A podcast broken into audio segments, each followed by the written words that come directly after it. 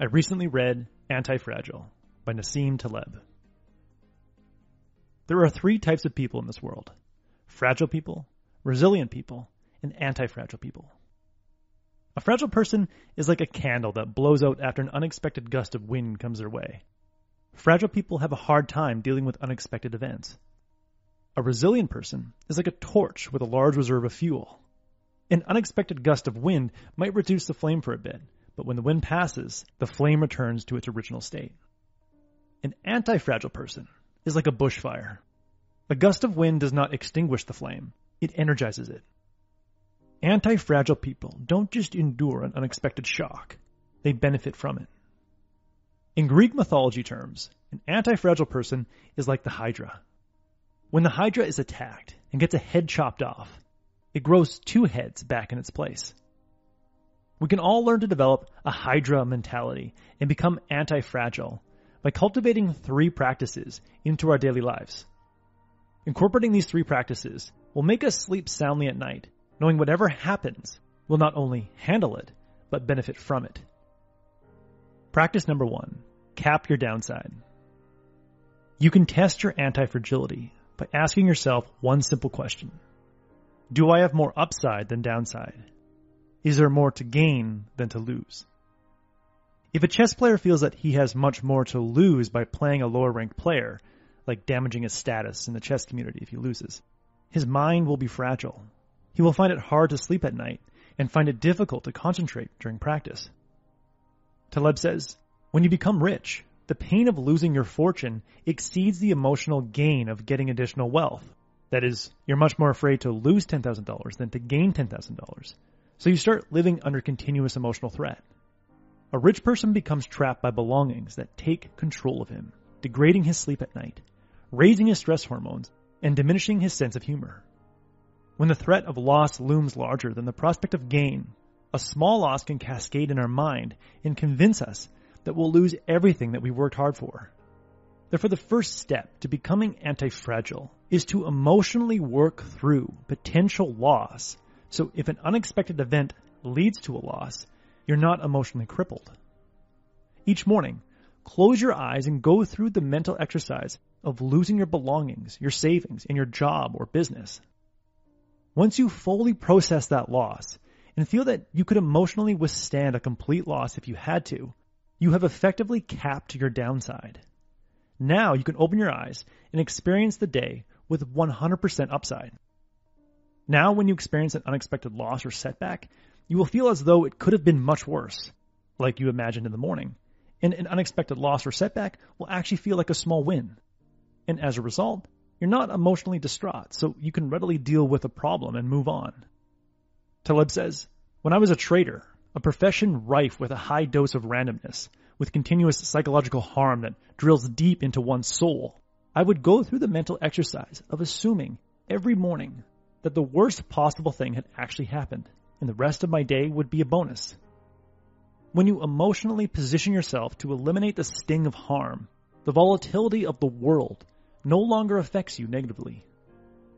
Contrary to what books like The Secret and The Power of Positive Thinking say, rehearsing loss will actually make you more positive, more grateful, and more ambitious than simply imagining the perfect life.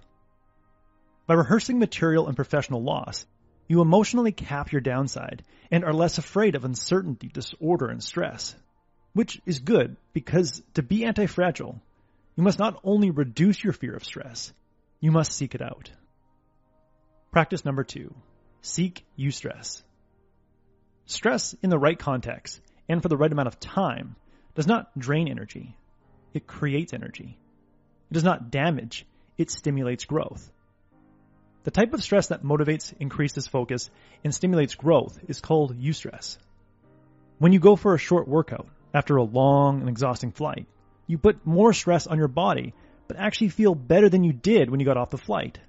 That's eustress. If you routinely seek out eustress, you will change your relationship with stress because you associate stress with growth. Eventually, you'll get to the point where if an unexpected event occurs and you experience stress, you don't run from it, you lean into it. My go-to method for experiencing the benefits of stress is interval training, at least three times a week. either running, biking, or swimming. I warm up for three minutes, go all out for a minute, rest for two, go all out for another minute, rest for two more, then go all out for a final minute, then rest and stretch. The positive effects of this interval training kick in right away. It immediately feels like someone has just hit a reset button on my brain, and I have more mental clarity and energy. And the positive effects don't stop there. Interval training stimulates the growth of more mitochondria, which are the power generators in your cells, and allow you to burn more energy more efficiently, which effectively lowers your resting heart rate. A little eustress can go a long way. Other types of physical eustress that have minimal downside and huge upside include 30 second cold showers, a few rounds of Tummo breathing, or better known as Wim Hof breathing. That's 30 rapid breaths followed by a max breath hold, or 16 hour intermittent fasting. Anti-fragile practice number three, overcompensate.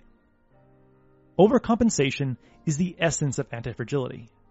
Your body is anti-fragile because when you shock your body by bench pressing the maximum weight you can bench press, say 200 pounds, your biology will overcompensate and add muscle to your chest and arms so that you can lift 210 pounds the next time you go to the gym.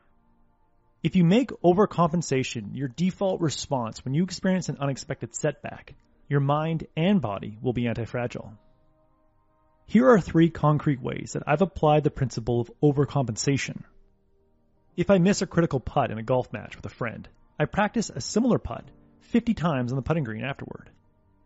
A few months ago, when I made several spelling mistakes on a single one page summary, I overcompensated by revamping my editing process and incorporating a five step editing process for every document I write. Now I print out and underline a document read it out loud, use Grammarly, an advanced editing software, to check for errors, then use a separate software program to have the document read back to me. Then I get at least one other person to read the document and review it, typically my wife. In the last decade, I made several poor investment decisions that have cost me. So now when I make an investment decision, I write down my rationale as to why I'm buying or selling and use a checklist of biases to make sure I'm not making a faulty decision. Thanks to overcompensation, I am now a better golfer, writer, and investor. When you make a mistake or suffer an unexpected loss or setback, respond in a way that all but guarantees you will come back smarter, faster, and better. The more you overlearn and overcompensate after a mistake, the more anti-fragile you'll be because everything you do has an upside. You either succeed or you improve. In the end, it's not enough to be resilient you need to be anti-fragile. Resilient people endure shocks and remain the same, but anti-fragile people absorb shocks and get better. The first step to becoming anti-fragile is to cap your downside by mentally rehearsing the loss of your possessions and your professional status so that you see the upside in everything that happens during the day. Then seek eustress to change your relationship with stress by either weight training, fasting, interval training, or Tummo breathing. Then when you make a mistake or experience a setback, overreact by overcompensating. Once you become anti-fragile, you will sleep like a baby because you know what whatever happens, you will not only survive, you'll thrive. That was the core message that I gathered from Anti-Fragile by Nassim Taleb. This book is packed with wisdom and is worth reading multiple times. I highly recommend it. If you would like a one page PDF summary of insights that I gathered from this book, just click the link below and I'd be happy to email it to you. If you already subscribe to the free Productivity Game email newsletter, this PDF is sitting in your inbox. If you like this video, hit that like button and share it with a friend. And as always, thanks for watching and have yourself a productive week.